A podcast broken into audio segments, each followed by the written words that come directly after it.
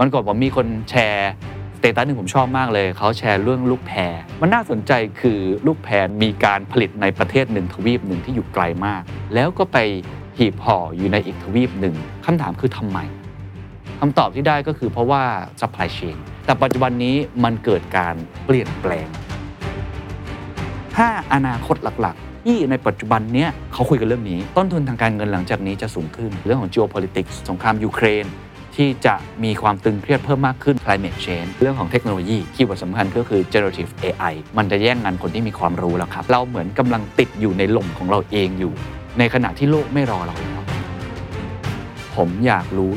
ว่าปัจจุบันนี้อะไรคืออนาคต อนาคตของวงการผม ผมอยากได้อินไซต์ผมอยากนั่งอยู่แถวหน้าของอนาคต เพื่อสัมผัสสิ่งนั้นและเอาสิ่งนั้นมาได้ This is the Standard Podcast. The Secret Sauce. Executive Espresso สวัสดีครับ ผมเคนนักครินทร์และนี่คือ The Secret Sauce Executive Espresso สรุปความเคลื่อนไหวในโลกเศรษฐกิจธุรกิจแบบเข้มข้นเหมือนเอสเปรสโซให้ผู้บริหารอย่างคุณไม่พลาดประเด็นสำคัญ คือสิ่งที่เห็นเนี่ย เห็นว่าไอ้เรื่องที่เราเคยคุยกันตั้งแต่ช่วงโควิด 3-4 ปีที่ผ่านมา อนาคตทั้งหมดตอนเนี้ยมันเกิดขึ้นแล้วในวันนี้ The future is now คำนี้เกิดขึ้นจริงแล้วในวันนี้ แล้วก็เกิดความ time lag ระหว่างประเทศที่เข้าใจเรื่องนี้แล้วทำไปแล้ว บริษัทที่เข้าใจเรื่องนี้แล้วทำไปแล้ว กับคนที่ไม่เข้าใจหรือแทบจะไม่เห็นและยังไม่ได้ท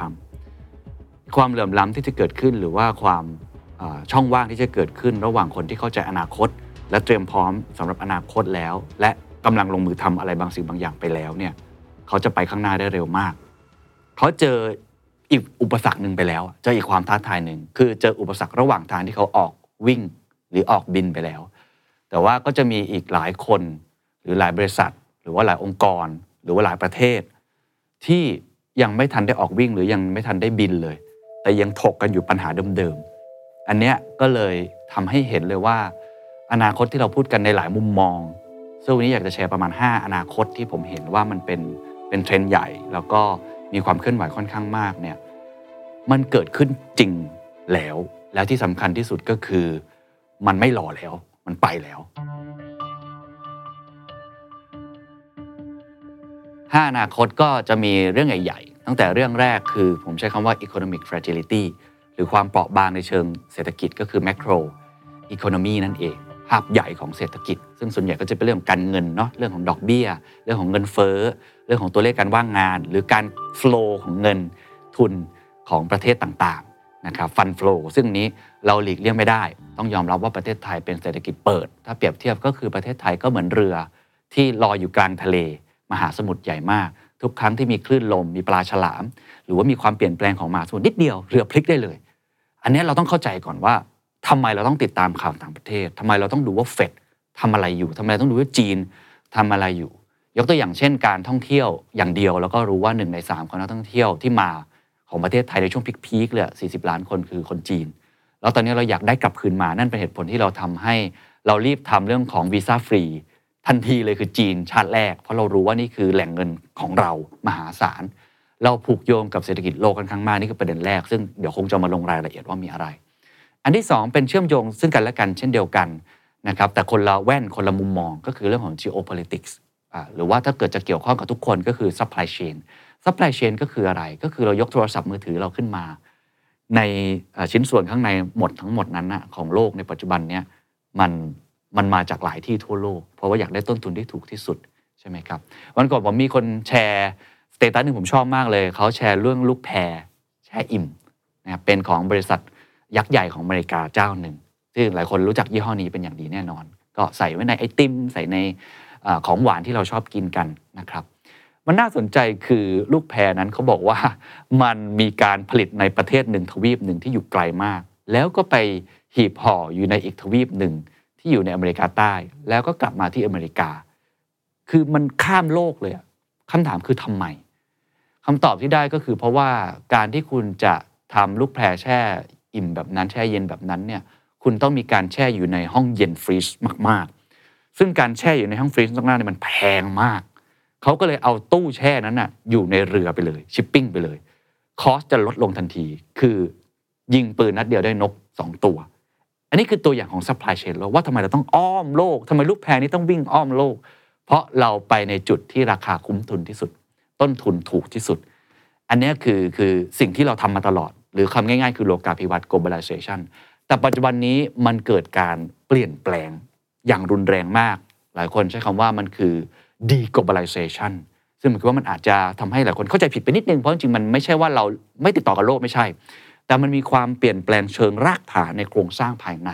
ค่อนข้างเยอะมาก มันไม่ใช่แค่เอาต้นทุนเป็นพื้นฐาน แต่มันมีเรื่องของอำนาจ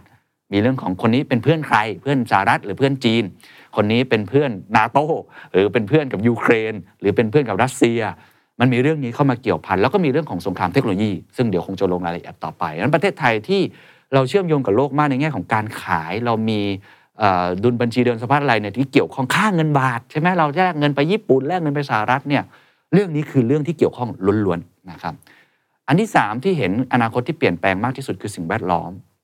climate change อันนี้ก็ชัดเจนว่ามันเป็นเทรนด์ของโลก แล้วก็มันตามมาด้วยกฎระเบียบของโลก มันตามมาด้วยการกีดกันทางการค้าของโลก มันตามมาด้วยระเบียบใหม่มาตรฐานใหม่โปรเซสใหม่วิธีการทำงานแบบใหม่ทั้งหมดเลย ซึ่งเราต้องคำนึงมาก ๆ อันที่ 4 คือเรื่องที่น่าจะใกล้ตัวคนไทยมากที่สุดในปัจจุบันแล้วคุยกันเยอะมาก คือเรื่องของเทคโนโลยี ซึ่งปัจจุบันนี้เขาก็ keyword สำคัญก็คือ generative AI อทำไมมันถึงสำคัญ เพราะว่าก่อนหน้านี้ AI มันถูกใช้ในโรงงานอุตสาหกรรม หรือว่าเป็นพวก commercial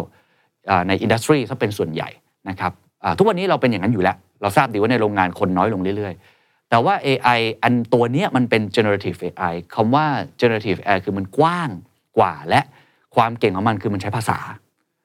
มันเอาภาษาเรามาเรียนรู้เขาถึงเรียกว่า large language model large ก็ใหญ่ language ก็คือภาษาแบรนรู้ภาษาได้ และงานที่เกี่ยวข้องกับภาษา ทุกท่านครับคืองานที่เกี่ยวข้องกับความรู้ มันจะแย่งงานคนที่มีความรู้แล้วครับ มันไม่ได้แย่งงานคนที่เป็นทำรูทีนอีกต่อไป ก็จะกระทบกับงานทุกภาคส่วนจริงๆนะครับนี่คืออันทีสี่4 แล้วก็มีเทคโนโลยีอื่นๆที่ยัง disrupt เราอยู่ทุกวันเนาะอันนี้เป็นเรื่องของทั่วๆไป อันที่ 5 เป็นเทรนด์ที่ใหญ่ที่สุดที่ใช้คำว่าการเวลาอยู่ข้างเราที่หลายคนชอบพูดก็คือเรื่องนี้ก็คือสังคมสูงวัยนะครับสังคมสูงวัยก็คือในอีก 30 ปีข้างหน้าประเทศไทยเนี่ยจะเป็นคนแก่จะมีอายุที่เยอะมากๆเลย แล้วก็คนรุ่นใหม่จะน้อยลง ตัวเลขล่าสุดคือคนเกิดใหม่ในต่อปีเหลือที่ 5 6 0 0 0 0 คน ต่ำที่สุดในประวัติการในรอบหลายสิบปี ถามว่ามันกระทบยังไง มันก็จะกระทบในเรื่องของแรงงาน คนคือแรงงาน เปรียบเทียบเหมือนเรามีบริษัทอยู่เรามีพนักงานอยู่ ก็เหมือนกันประเทศไทย คนทั้งคน 67 ล้านคนก็ถือว่าเป็นแรงงานหลัก เป็นคนที่ขับเคลื่อน เป็นพลังงานหลักของประเทศ ถ้าเกิดสังคมสูงวัยเนี่ยก็ทำให้แรงงานลดลง แล้วเรามีบริษัทใหญ่โตมีโรงงานใหญ่โต แต่ไม่มีคนไทยเข้าไปทำงาน เราจะทำยังไงรวมทั้งการดูแลนะครับเรื่องของอสังคมสูงวัยเนี่ยเรื่องของบำเหน็จบำนาญอันนี้ก็จะเป็นสิ่งหนึ่งที่ต้องคบคิด เพราะว่างบประมาณเราก็จะไม่เพียงพอ อันนี้คือคือ 5 อนาคตหลักๆ ที่ในปัจจุบันเนี้ยผมต้องพูดว่าทุกฟอรัมของโลก เขาคุยกันเรื่องนี้ และเขาคุยกันในระดับ practical แล้ว ถ้าเราสังเกตเอาง่ายที่สุดก็คือว่าในการประชุม IPCC ล่าสุด ซึ่งเป็นคณะกรรมการที่ว่าด้วย climate change ที่ใหญ่ที่สุด นะครับแล้วก็ทั้ง UNGA ที่ทนายกของเราเนี่ยไปด้วย ทุกท่านจะเห็นเลยว่าเวลาเขาพูดเนี่ยเขาจะไม่ได้พูดว่าโลกนี้ร้อนขึ้นหรือเป็นยังไงเขาจะพูดว่าใน 7 ปีที่ผ่านมาเราเคยทำอะไรมาแล้วบ้าง แล้วเขาจะบอกว่าปัจจุบันเนี่ยมันร้อนแรงกว่าเดิม มันรุนแรงกว่าเดิม และเราทำอะไรอยู่ และเราต้องทำอะไรต่อไป แต่ผมคิดว่าหลาย ๆ เรื่องพูดตามตรงทุกท่านบริษัททุกท่านมีแผน ESG แล้วหรือยังทำจริงแล้วหรือยังมีแผน AI transformation แล้วหรือยัง ผมคิดว่าอาจจะยังต้องยอมรับว่าประเทศไทยเนี่ยยังอยู่ในสเตจที่เราพูดเรื่องปากท้องค่อนข้างเยอะ แล้วเราก็ยังมีปัญหาของเราเฉพาะตัวความยุติธรรมความเท่าเทียมความเหลื่อมล้ำเรื่องนี้มันเลยทำให้เราเหมือนกำลังติดอยู่ในหล่มของเราเองอยู่ ในขณะที่โลกไม่รอเราแล้ว อนาคตมันไปข้างหน้ามากขึ้นเรื่อยๆอันนี้เป็นสิ่งที่ผมมองเห็นแล้วผมค่อนข้างถ้าในองค์กร The Standard เองโดยที่ไม่ต้องไปดูคนอื่นเนี่ยผมเกิดความกังวลค่อนข้างมาก ว่า Standard ยังไม่พร้อมจริง ๆ กับอนาคตนี่ผมต้องยอมรับกับองค์กรตัวเอง ตัวผมเอง ผมก็ยอมรับว่า ผมยังมีความรู้ความเข้าใจ หรือการเตรียมพร้อมแต่เรื่องพวกนี้ยังน้อย แต่อย่างน้อยๆสิ่งที่เราทำได้ก่อนคือ resilient คือเรามีความยืดหยุ่นต่อเหตุการณ์ที่เกิดขึ้นฐานะสื่อที่ทำ forum ทุกปีอันนี้คือที่มาของงานปีนี้ใช่เลย คือ forum มันเป็นแพลตฟอร์มที่เอาคนที่เขารู้ insight เอาคนที่เขาทำอยู่จริง ๆ เอาคนที่มีความรู้ระดับโลก เอาคนที่เป็น futuristเอาคนที่เป็น regulator ที่ต้องมาประกันความเสี่ยงมาคุยกันสำหรับผมเนี่ยมันคือเอาเรื่องที่เขาปกติไม่เคยพูดที่ไหน หรือเขารู้ แต่เขาไม่รู้จะถกกับใคร จะพูดคุยกับใคร เอามาคุยกันบนเวทีนั้น หน้าที่ของ Standard ก็คือสร้างแพลตฟอร์ม ถามว่ามันสำคัญยังไง อย่างน้อยทำให้เป็นทางการขึ้น ถ้าปกติอาจจะไปคุยในห้องปิด อาจจะคุยในบอร์ด อาจจะคุยในมิ팅ส่วนตัวของเขาผมว่านั่นเรื่องหนึ่งสิ่งที่เราพยายามอำนวยความสะดวกในฐานะสื่อก็คือเราเป็น facilitator เพราะฉะนั้นคุณแชร์เนื้อหาที่เป็นประโยชน์ของคุณให้กับคนทุกคน เช่น สมมุติว่าเราบอกว่าเราจะพูดคุยกับหน่วยงานที่เขาเข้าใจเรื่อง AI มาก เขาเป็นคนที่ลงทุนใน AI เลย โดยเฉพาะเช่น Microsoft ลงทุนใน OpenAI ผมว่าเขาน่าจะเป็นไม่กี่บริษัทในโลกคนในโลกที่รู้ว่าศักยภาพของ AI ที่เราคุยอยู่ตอนนี้คืออะไร และเขารู้ว่ามันน่ากลัวยังไง เขาถึงหยุดพัฒนาไปชั่วครู่ เขาถึงเบรกมันไว้ก่อนในบางครั้ง และเขารู้ว่ามันมีศักยภาพแค่ไหนทำไมเขาถึงกล้าลงเงินเป็นหมื่นหมื่นล้านลงไป เราเอาคนเหล่านี้ที่ปกติเขาพูดในห้องปิด มาพูดในที่เปิด เพื่อแชร์ และถกกันว่า ถ้าคุณเป็นบริษัทคุณต้องรับมือกับมันยังไง ถ้าเป็นหน่วยงานภาครัฐต้องรับมือยังไงสถาบันการศึกษาต้องรับมือ ถ้าคุณเป็นพ่อแม่ คุณต้องรับมือกันยังไง อันนี้คือหน้าที่ของ Economic Forum ที่เราสร้างขึ้นมา ในตลอด 3 ปีที่ผ่านมาเนี่ยเราก็มีการปรับเปลี่ยนรูปแบบ ปัจจุบันนี้ปีนี้ปีที่4นะครับเราก็เลยจัดเป็น on ground สร้างพื้นที่ที่ปลอดภัยที่สุด และเอา moderator ที่เราคิดว่ามีความรู้ความสามารถช่วยอำนวยความสะดวก เป็นเหมือนกับกรรมการที่ดีที่สุดอะที่ลงไปเล่นในสนามฟุตบอลแล้วเอาคนเก่งๆมาเตะกันเนี่ยให้มันเกิดผลงานที่คนนั่งดูบอลแล้วมันสนุกที่สุดแล้วได้ประโยชน์ที่สุด แล้วทุกคนที่เราเชิญ speaker มาครั้งนี้เราก็ตั้งใจที่จะมองไปข้างหน้ามากขึ้น นะครับเราไม่ได้มีแค่คนไทย ผมว่ามีเกือบ 10 คนนะที่เป็นคนต่างชาติถามว่าต่างชาติดียังไง ต่างชาติดีตรงที่หนึ่งเขาจะมี global perspective ที่แตกต่างจากคนไทย คือเขามองในเลเวลระดับโลก เช่นเรามีคนจาก World Bank อย่างนี้เป็นต้นมองเศรษฐกิจระดับโลกมีข้อมูล insight ของทั่วโลกในรายละเอียดมากๆ ใช่ไหมครับ เรามีคนจากสถานทูตสหรัฐอเมริกา เราพูดกันเรื่อง geopolitics อ่าเรารู้ไหมว่าตัวแทนจากสหรัฐเนี่ยคิดยังไงกับโลก และคิดยังไงกับไทย และคิดยังไงกับจีน อย่างนี้เป็นต้นนะครับเรามีตัวแทนจาก คนที่เป็นคอนซัลท์ระดับโลกที่เขาทำเหมือนกับให้คำปรึกษาองค์กรระดับโลกมาแล้วเรื่อง sustainability ว่าอ๋อประเทศนี้ประสบความสำเร็จเพราะอะไร บริษัทนี้ล้มเหลวเพราะอะไร แล้วเขาเอามาแชร์กับเรา อันนี้คือสิ่งที่ดีที่สุดที่ทำให้เราพยายามอย่างยิ่งที่จะยกระดับงานฟอรัมเอาคนระดับโลกมาแชร์กัน แต่เราก็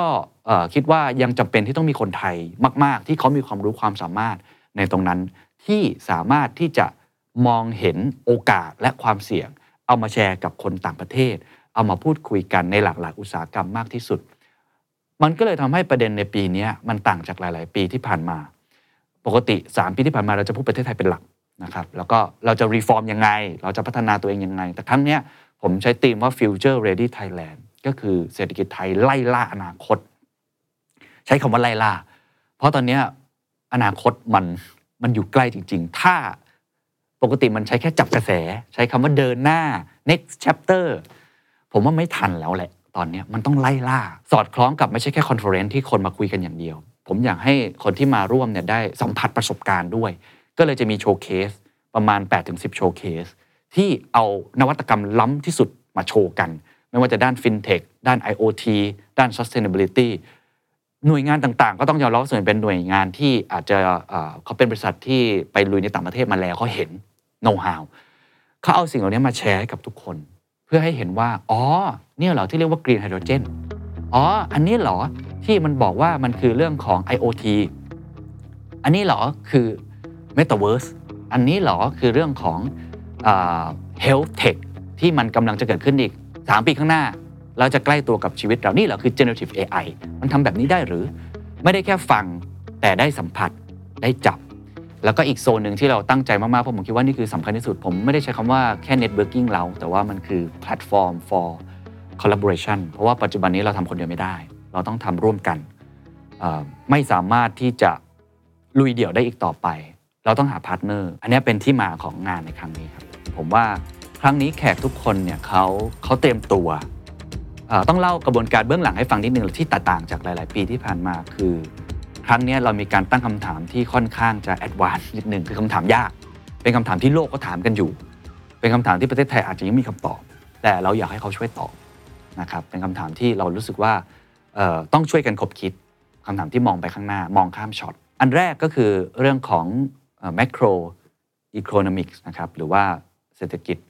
เชิงมหภาคมาก ๆ นะครับก็อย่างที่หลายคนทราบผมว่าถ้าจะสรุป keyword หนึ่งเราอยู่ในช่วงที่ normalizing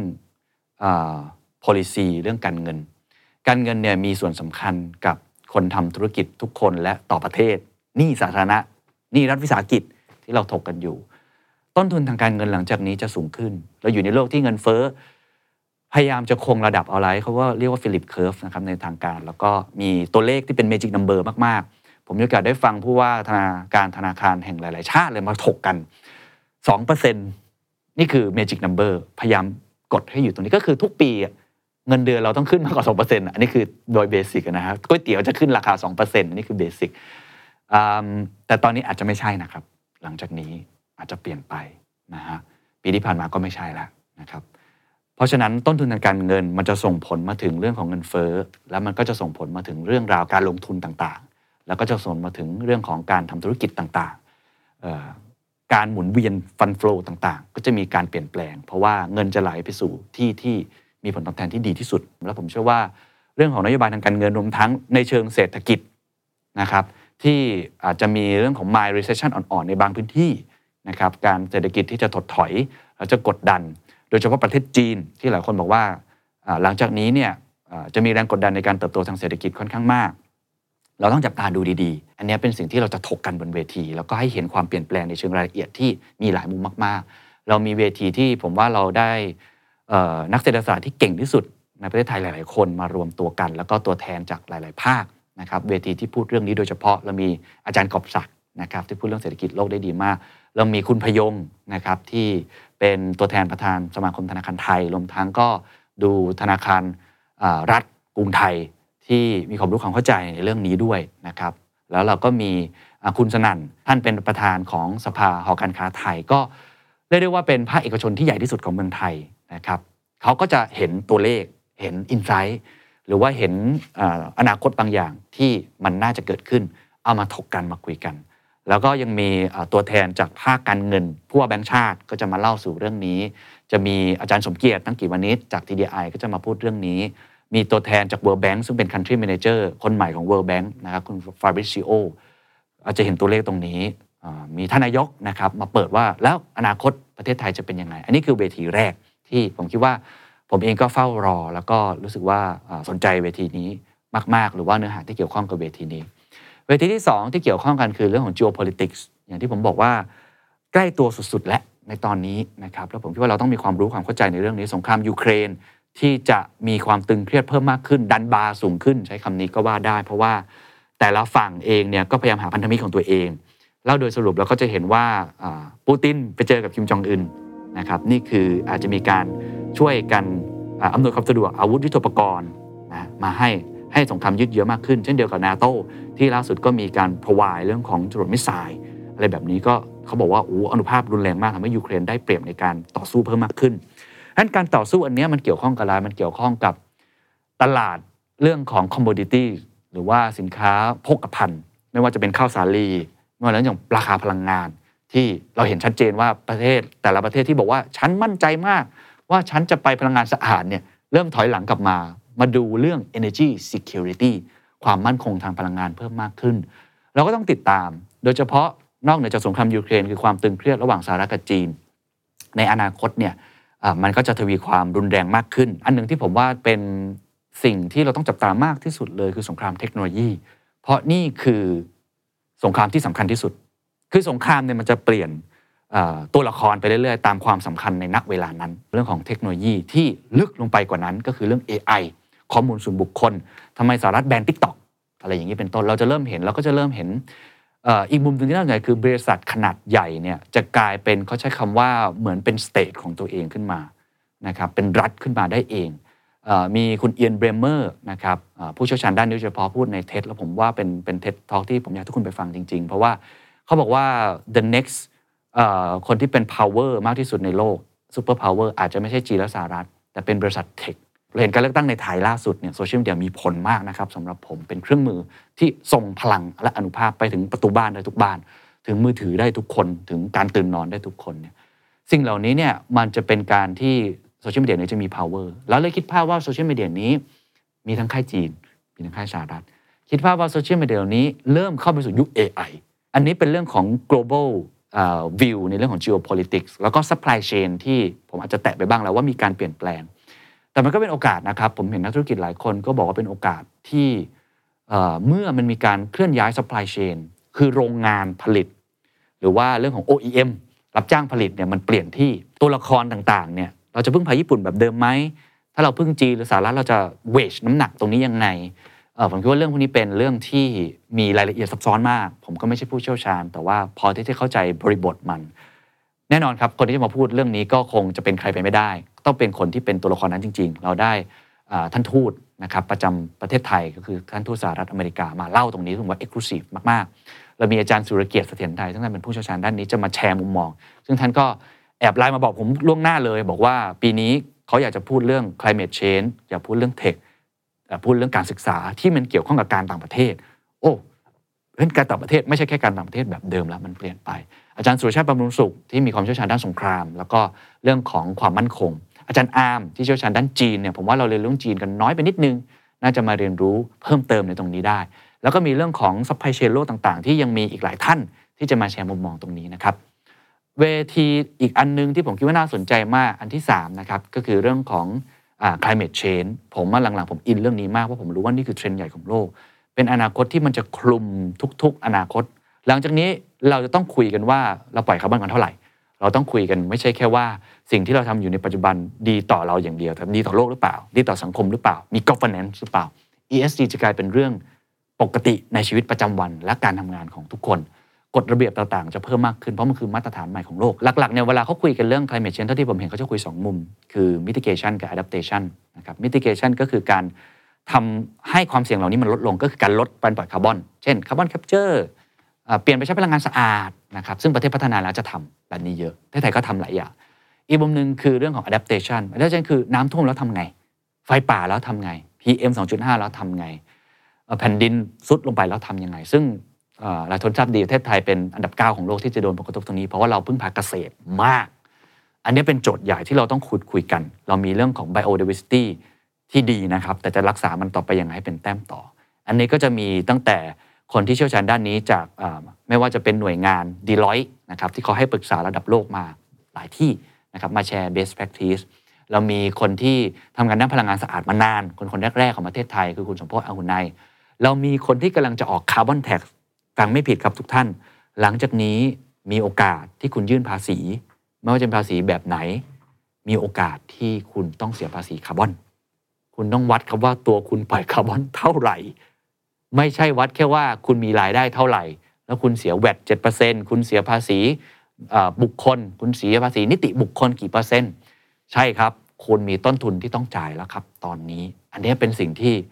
ผมว่าเกี่ยวข้องกับทุกคนแน่นอน เพราะว่า taxation เป็นเรื่องที่ทั่วโลกใช้กันนะครับก็จะมีคุณเอกนิติอธิบดีกรมสัมปทานมิตรที่เขาผมเชื่อว่าเขาจะมาบอกว่า ตอนนี้มีแผนชัดเจนแล้ว และกำลังจะ implement ในตรงนี้นะครับเรามีคุณรุ่งโรจน์จาก SCG เป็นบริษัทขนาดใหญ่ที่สุดแห่งหนึ่งในประเทศไทย แล้วก็เป็นบริษัทที่ปล่อยคาร์บอนเยอะที่สุดแห่งหนึ่งในประเทศไทยเช่นเดียวกันนะครับทำเรื่องของปูนทำเรื่องของ chemical ทำเรื่องของ packaging โอ้โห จะทำยังไงล่ะ ทีนี้เขาจะมาแชร์มุมมองในเชิงองค์กรภาพใหญ่ ที่ไม่ใช่แค่ใช้พลังงานไฟฟ้าที่มาจากฟอสซิลเยอะอย่างเดียว แต่ว่าเขายังเป็นต้นเหตุใช้คาร์บอนเยอะมากปล่อยคาร์บอนเยอะมากในกระบวนการอุตสาหกรรมของเขา มันน่าจะเป็นตัวอย่างให้กับเราได้นะครับทั้ง 3 คนจะมาถกกันว่า ถ้าประเทศไทยจะไปถึง net zero ได้ 2065 เราต้องทำอย่างไรเวทีที่ 4 ครับ ของเรื่องของ AI อ่า AI ผมว่าก็จะใกล้ตัวมาก ๆ เพราะว่า AI generative AI ในปัจจุบันเนี่ยมันจะเข้ามาเกี่ยวข้องกับคนทำงานที่เป็น knowledge worker จะกระทบกับการทำงานของเรากระทบกับทุกคน เราต้องออกแบบการทำงาน นั่นคือแค่มุมเดียว แต่อีกมุมหนึงคือความเสี่ยงในแง่ของภาพใหญ่ ไม่ว่าจะเป็นเรื่องของ AI responsible regulation ลูกๆหลานๆเรา จะทำยังไงให้เขาอยู่กับมันได้ ความเสี่ยงที่จะเกิดขึ้น อีกมุมหนึ่งก็คือภาพใหญ่ของประเทศไทย ผมว่าเราก็ต้องคิดให้ดีเรื่อง AI regulation ซึ่งผมก็จะว่าตอนนี้มีแผนออกมาแล้วนะครับ มี AI เป็นแบบ national strategy ออกมาแล้วเป็นแผนออกมานะครับ เราต้องคิดกันให้ดี เราต้องคิดกันให้ละเอียด ว่าเราจะรับมือกับมันยังไง ยุโรปปีหน้าจะเกิดแล้วนะครับ AI Act เกิดขึ้นเป็นกฎหมายครั้งแรกของโลกที่จะเกิดขึ้นเขาผมถึงบอกว่าเขาพูดเรื่องนี้มาสามปีแล้วเขาทันแล้วอะ เขาทันแล้วนะ ของไทยนี่ยังเป็นร่างแผนเฉยๆเนี่ยถ้าเราไม่คิดให้ดีก็มันก็อาจจะเกิดประวัติศาสตร์ซ้ำรอยเหมือนที่เราโดนดิจิ t a ล disruption จากทุนต่างชาติทั้งหมดเลย เรื่องสุดท้ายคือเรื่องของเอ่อ aging society เรื่องนี้สนุกเพราะว่าผมเชื่อว่ามันใกล้ตัวทุกคนมาก ผมถามทุกคนเลยว่าปัจจุบันเนี้ยคุณวิ่งอาทิตย์หนึ่งกี่วัน คุณออกกำลังกายมากขึ้นหรือเปล่า มีสองเรื่องที่เราต้องคุยกันหนักๆ เรื่องแรกก็คือ ประเทศไทยจะทำยังไงให้เราสามารถที่จะเป็นคนสูงอายุที่มีคุณภาพ มันมีคำว่า health span กับ life span ซึ่งแตกต่างกัน เราผมเชื่อว่าในอนาคตเราจะอายุร้อยปีเป็นเรื่องปกติมากขึ้น เหมือนที่ปัจจุบันนี้ผมเชื่อว่าคนอายุ 40 นี่เหมือนอายุ 30 นะ ผมเองก็ใกล้ 40 นะ แต่ผมก็ไม่รู้สึกผมแก่เหมือนในอดีตที่ผมมองเห็นคุณพ่อคุณแม่แบบนั้นนะครับเพราะเทคโนโลยีมันเข้ามาคำถามคือทำยังไงให้สองเส้นนี้มันไปพร้อม ๆ กัน อีกมุมหนึ่งภาพใหญ่ของรัฐถ้าสังคมผู้สูงอายุ อันนี้ตรงไปตรงมาก็คือ ใครเห็นข่าวที่ฝรั่งเศสบังคับการประท้วงที่เกิดขึ้น ประท้วงหลายครั้งตามห้างหรูเลยนะ คนออกมาประท้วงเยอะมาก เพราะเขายืดอายุการเกษียณออกไปจาก 62ว่า64 ปี เป็นแค่แผนออกมาที่จะทำเนี่ยคนไม่พอใจ เพราะว่า 2 ปีนั้นกลายเป็นว่าแทนที่เขาจะได้เงินเร็วบำเหน็จบำนาญเร็วเขาต้องทำงานต่ออีก 2 ปี สวัสดิการที่มีอยู่เนี่ยเขาไม่โอเค เขาอยากเกษียณแล้ว แต่ทำไมมาโครงต้องทำอย่างนั้นถังแตกครับ ไม่มีเงิน แล้วประเทศไทยถ้านักเศรษฐศาสตร์ทุกคนวิเคราะห์มาแล้วเหมือนกันหมดในอีกสิปี20 ปีข้างหน้า เราถังแตกแน่นอน กับงบประมาณที่จะดูแล คนสูงอายุที่มากขึ้นคำถามคือเราจะเอาเงินมาจากไหนดูแลสองคือเราจะเอาแรงงานจากไหนมาพัฒนาประเทศ เราจะคุยกันในเวทีนี้ครับ ซึ่งโอ้ผมอยากฟังมากเพราะว่าเป็นนักเศรษฐศาสตร์มาชวนคุย ก็คืออาจารย์สุภวุฒิสายเชื้อที่อินเรื่องนี้มากๆนะครับมาคุยเรื่องสังคมไทยอายุร้อยปีได้จริงหรือไม่เป็นอย่างไรนะครับเรามีอาจารย์ชันชาย